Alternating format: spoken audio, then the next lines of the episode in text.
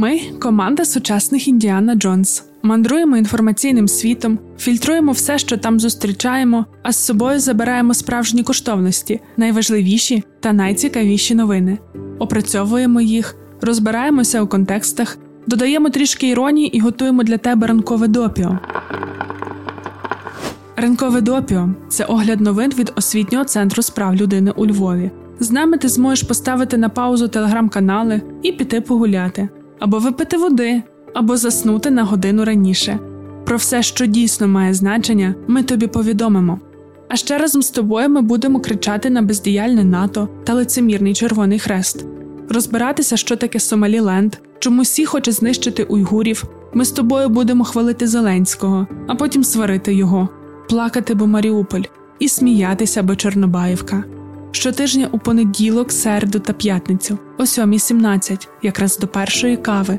Можна читати, а можна слухати. Шукай у Telegram, на SoundCloud, Google та Apple Podcasts.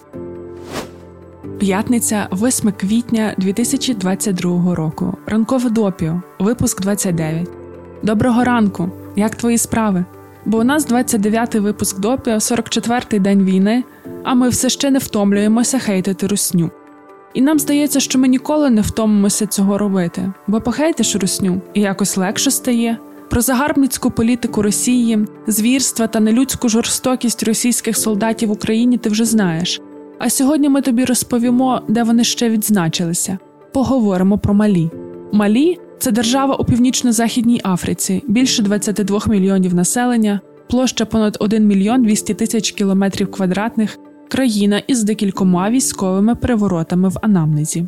У 2012 році в Малі спалахнув збройний конфлікт між урядовими військами та бойовиками різних угруповань сепаратистів та ісламістів.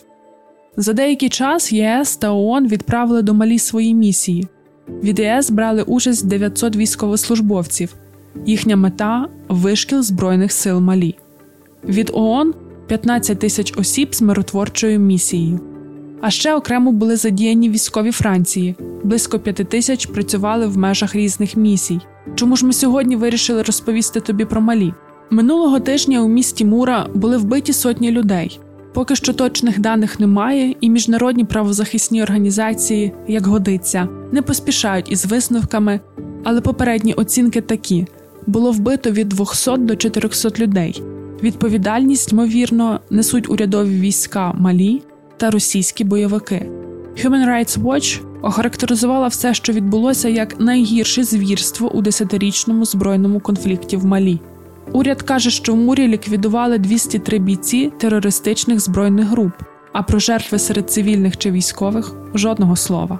Незалежні організації говорять інше: гелікоптери атакували муру 27 березня, у неділю, коли сотні людей зібралися на щотижневий ринок тварин. Малійські сили мали підтримку іноземних солдатів. Декілька джерел ідентифікували їх як росіян. Відомо, що малійські війська та російські найманці тримали територію в облозі чотири дні. І знаєш, як би ми не критикували міжнародні організації, але коли йдеться про воєнні підходи росіян, то жодного сумніву немає. Терор був. Тебе цікавить, що ж в малі роблять росіяни? У вересні 2021 року на Deutsche Welle вийшов великий матеріал про це. Лінк ми залишимо в описі, якщо цікаво прочитати повністю. Виявляється, між Москвою і Бамако, столицею Малі, тривала історія стосунків. У 1960-му, тоді ще СРСР, був однією з перших держав, що визнали незалежність західноафриканської країни та допомагали африканцям з кредитами. У новітній історії відносини відновилися у 2017 році. Тоді Малі вперше звернулися до Російської Федерації із закликом допомогти зі збройним конфліктом. У червні 2019 року Росія уклала з Малі договір про військову співпрацю. Такі договори передбачають вишкіл військових, поставки військової техніки і ремонт вже експортованої, а також спільні навчання та антитерористичні дії. РФ є одним з головних постачальників озброєння для Малі. У 2020 році в Малі відбувся військовий заколот, і місцеві змі повідомили, що низка провідних малійських офіцерів, які брали участь у путчі, раніше проходили підготовку в Російській Федерації. Між іншим, міжнародна спільнота засудила військовий заколот. Навіть Китай засудив. Ну ти ж розумієш, Китай загалом не проти таких двіжів, просто, мабуть, всі сам хотів запустити свої щупальця в малі, але Путін його випередив. Ну але зараз не про Китай. Повернемося до росіян у Малі. У 2021 році в Малі відбувся вже військовий переворот, який знову всі засудили. Західні експерти говорили, що миротворча місія в Малі одна з найменш ефективних. А у вересні почали з'являтися повідомлення, що військова хунта в Малі близька до укладення договору про відправлення російських військових найманців для вишколу малійських збройних сил і надання захисту провідним представникам керівництва Малі. Після таких повідомлень Франція сказала, що якщо угода буде підписана, то французькі військові покинуть Малі. Німеччина сказала те саме. Бо якщо керівництво Малі піде на таку угоду з Росією, це суперечитиме всьому, що Німеччина, Франція, ЄС і ООН робили там протягом останніх восьми років. Франція вивела свої війська на початку 2022-го. Ні уряд Малі, ні Росія не підтверджують, що російські військові присутні в Малі. Прес-секретар Путіна Пісков сказав: російських військових у Малі немає. А ми з тобою дуже добре знаємо, що якщо їх там нет, то вони там точно є. Реакція міжнародної спільноти на трагедію в Малі просто хрестоматійна. Це багато повідомлень зі зразково-показовою стурбованістю. Міністерство закордонних справ Франції заявило, що воно серйозно стурбоване повідомленнями про масові зловживання в мурі. Нед Прайс, речник Держдепу США, ми стурбовані тим, що багато повідомлень свідчать про те, що злочинці були підзвітними силами групи Вагнера, яку підтримує Кремль. Нам з тобою все це дуже знайомо. Ми схожі речі читаємо про Україну. Хоча давай відверто, у випадку з Малі всі ці стурбованості якось ще більш смішно виглядають. Знаєш, на що ми звернемо твою увагу? Крім того, що Росія це лайно держава, яка встигла насрати по всьому світу, і ніхто ніяких не поставить на місце. Ем, ну як ніхто. 44 дні Збройні сили України активно ставлять русню на місце. Та ми звернемо увагу на інше. Масакра в мурі сталася 27 березня. Нью-Йорк Таймс пише про неї 4 квітня. Ми в розсилці знайшли цей матеріал лише 6 квітня. Це підкреслює, наскільки сьогодні є важливою інформаційна складова війни. Ми ще в лютому переживали, що Україна за тиждень-два стане нецікавою світу. 44-й день війни, а ми досі цікаві. І це все результат роботи керівництва держави та нас з тобою. Щодня давати інтерв'ю іноземним каналам та виступати перед парламентами це робота президента. Щодня говорити зі своїми аудиторіями про війну, не давати забувати це наша з тобою робота, бо кожен з нас комунікатор.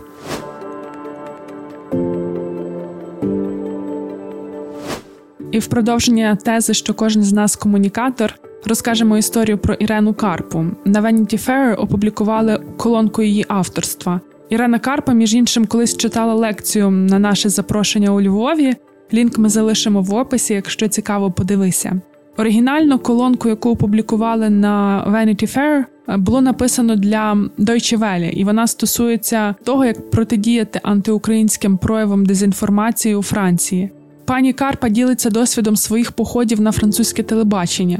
В одному з ефірів їй довелося перетнутися з радниками правих політиків Марін Лепен і Еріка Зимура. Українка ефір витримала, навіть сказала все, що мала сказати, і навчилася, як взагалі потрібно говорити про війну в Україні, щоб європейські голови, в яких повно російського мотлуху, почули хоч щось. Ось що пише Ірена Карпа: за хвилину, яку мене не ризикує перебити ведучий з розписаним таймінгом.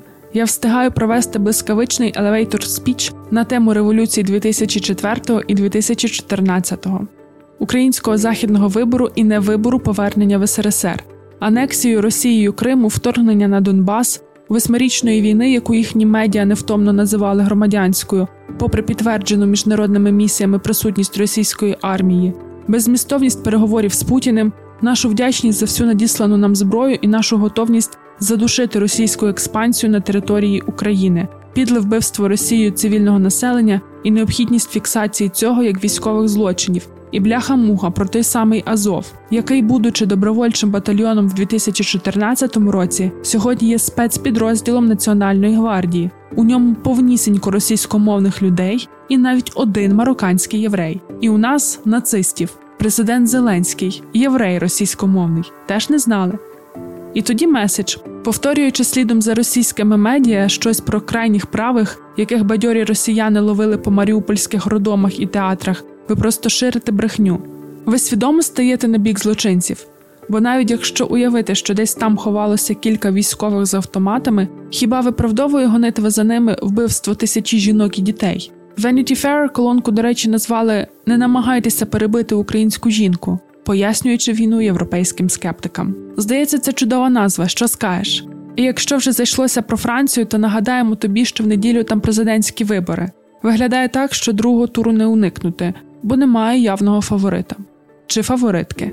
Останні опитування показали, попри те, що Макрон залишається фаворитом, його підтримка у першому турі у порівнянні з минулим тижнем впала на 0,5% до 28%. Натомість рівень підтримки Марін Лепен зріс на один пункт і досяг 23%. Ми навіть не будемо нічого розмірковувати на цю тему, бо за нас все відкоментувала перша приватна мемарня.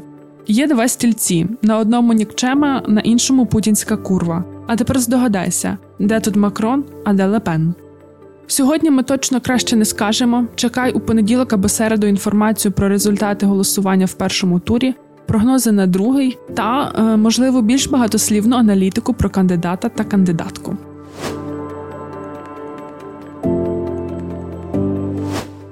Наразі переходимо до останніх новин на сьогодні. Стільки до ранкової кави про події стисло. Група українських художників переосмислила плакати Другої світової війни.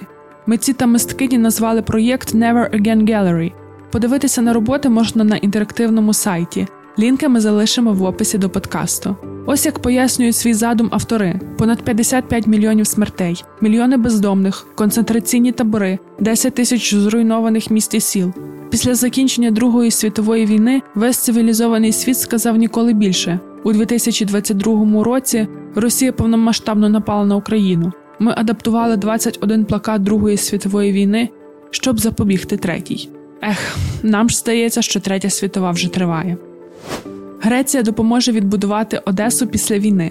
Про це заявив грецький міністр закордонних справ Нікос Дендіас під час зустрічі з віце-прем'єркою з питань євроінтеграції Ольгою Стефанишиною. Міністра розчулило, що в Одесі охороняють музей Філікі Етерія. Його експонати перемістили до підвалів. У будівлях, які нині є музеєм, у 19 сторіччі діяла таємна патріотична організація, яка готувала греків до боротьби за незалежність. Ми тепер дуже хочемо в цей музей. Після перемоги поїдемо. Комуністична партія Китаю проводить ідеологічну кампанію, спрямовану на чиновників і студентів. Зокрема, було знято документальний фільм із яскравою музикою та сонячними сценами сучасної Москви. У фільмі також вихваляють Путіна за те, що він відновив репутацію Сталіна як великого лідера часів війни, та за роботу для розвитку патріотичної гордості минулим Росії. Фу-фу-фу. Генеральна асамблея ООН 7 квітня виключила Росію з Ради прав людини. Бо де Росія, а де права людини? Давно вже треба було це зробити, хоча б символічно.